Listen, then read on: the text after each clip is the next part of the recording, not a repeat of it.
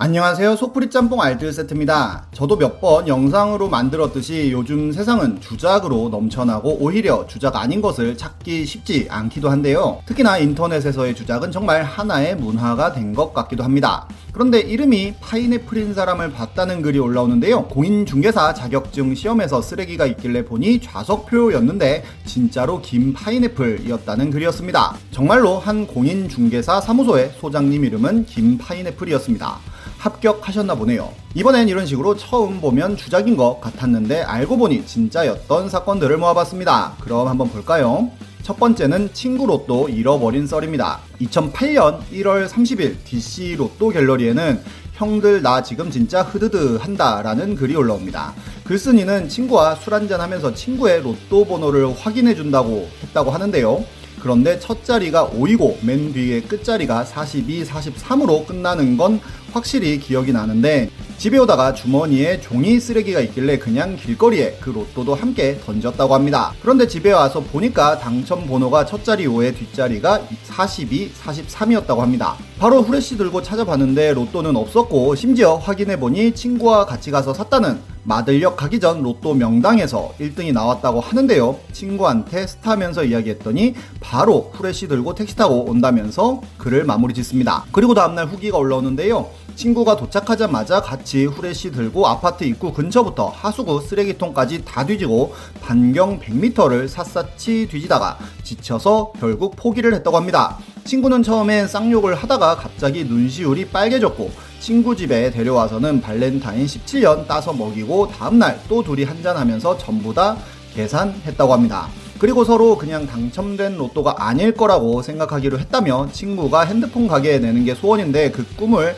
날려버린 것 같아 너무 미안하다고까지 하는데요. 친구한테 문자가 왔는데 정말 잊으려고 해도 안 되고 네가 원망스러우며 술은 잘 먹었고 월급날에 본인이 쏜다고 했다고 합니다. 사실 이미 당첨 번호와 당첨점이 나온 이후에 올라온 글이라 충분히 주작일 수도 있었는데요. 육개월이 지난 이천팔년 칠월 십칠일 기사가 하나 나오는데 로또 일등 당첨자가 나타나지 않았다며 당첨금 십구억 원을 받아가고 있지 않다는 기사였습니다. 당첨금을 찾아가지 않은 이백육십구회차의 당첨 번호는 오, 십팔, 이십, 삼십육, 사십이, 사십삼이었다고 하네요. 결국 이백육십구회차 로또 복권 일등 당첨자 한 명이 당첨금 십구억 원을 찾아가지 않았다는 기사도 나오게 됩니다. 다음은 동상 치료한 한의사입니다. 이종격투기 카페엔 동상을 치료했다는 글이 올라옵니다. 네팔에서 산을 타다가 동상에 걸려 급하게 귀국을 했다는데요. 공항에서부터 휠체어가 대기하고 있었고 바로 대학병원에 갔지만 가는 병원마다 치료할 방법이 없으며 오히려 절단을 해야 한다고 했다고 합니다. 그렇게 절단 수술 날짜를 잡고 기다리는데 아는 형님이 동상으로 유명한 한의사가 있다고 소개를 해줬다는데요.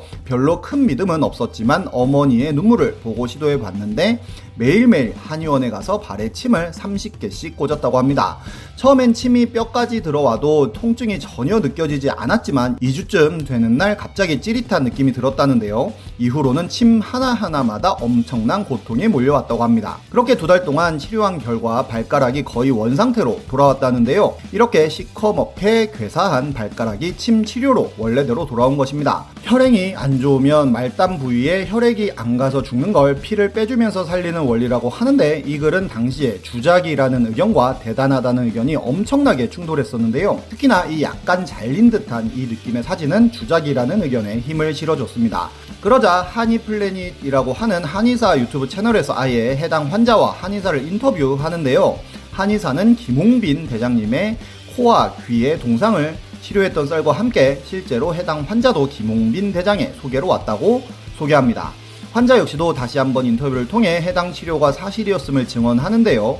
그럼에도 해당 영상에는 전 세계의 의학 논문을 아무리 찾아봐도 동상을 침으로 치료할 수 있다는 논문이 없고 이 정도면 노벨상감인데 왜 적극적으로 이 치료 방법을 홍보하고 알리지 않냐며 그저 자연 치유 중인 환자의 그냥 숟가락 얹은 걸로밖에 안 보인다고 합니다. 그러자 해당 인터뷰 영상에 나온 화상 전문 한의사가 직접 댓글을 작성하는데요. 실제로 동상이라는 질환 자체가 숫자가 굉장히 적고 절단하지 않고 나을 수 있는 케이스를 보고한 것이라며, 케이스가 쌓이다 보면 효과가 있는지 재현 가능성이 있는지를 판단해야 한다는 생각을 전합니다. 또한 침 치료가 상처 회복을 촉진한다는 논문들은 많으며 궁금한 것이 있다면 연락을 달라며 본인의 메일까지 공개합니다. 실제로 병원에서 안 되는 치료, 한의원에서 치료했다는 분들도 많고 한의원 갔다가 제대로 뒤통수 맞았다는 분들도 많은데 결국 의사의 실력이 가장 중요한 게 아닐까 싶기도 하네요. 다음은 무한도전에 나온 한국말 잘하는 파리 여성입니다.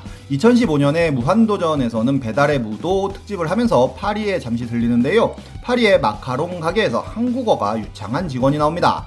한국말 어떻게 하세요? 라는 질문에 대학교에서 한국어를 배웠다고까지 하는데요. 워낙 이런 국뽕 주작 방송들이 많기도 하여 주작 아니냐는 의견들이 있었는데, 해당 방송의 페북 포스팅에는 본인이 직접 등장하여 웃겨 죽겠어 라는 댓글을 날리며 찐임을 인증합니다. 다음은 대대장 훈련소 언더커버 썰입니다. 우때에는 선임한테 직접 들었던 이야기라며 글이 하나 올라오는데요. 이사단 신병 훈련소에 엄청 늙어 보이는 아재 한 명이 있었지만 노환이 빨리 와서 그렇지 성격도 좋고 하여 많은 동기들이랑 잘 놀았다고 합니다. 그런데 몇 주가 흐르고 갑자기 그 아재가 안 보였다는데요. 갑자기 중령 모자를 쓰고 나타났고 알고 보니 새로 부임하기로 한 대대장이었다고 합니다. 이 역시 당시 주작 논란이 많이 나왔었는데 얼마 있지 않아 기사가 나오면서 주작 논란은 종결됩니다. 그렇게 같은 방식으로 훈련병 체험을 했던 민규식 신병교육 대대장이 그 주인공인데요. 본인 피셜 동안인 그는 계급을 감춘 채 신병들과 함께 훈련을 하였고, 이 경험을 바탕으로 이후로 여섯 명의 신임 장교 역시 그렇게 훈련을 시켰다고 하네요. 이런 군대 주작 느낌 썰은 또 있는데요. 에펜 코리아에는 요즘 우리 부대 근황이라면서 셋톱박스가 삼월쯤에 전부 다 기가 진이로 바뀌어서 짬 남는 시간에는 모두 티비를 안 끄고 유튜브를 시청한다고 합니다.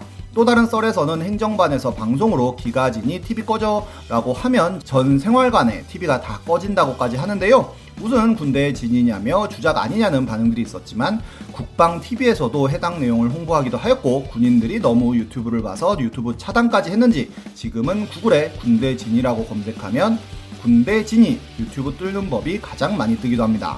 군대 관련해서 정말 수많은 주작설들이 있지만 정말 많은 군대 사진 중에 이 사진 하나만큼은 확실히 찐인 것 같습니다.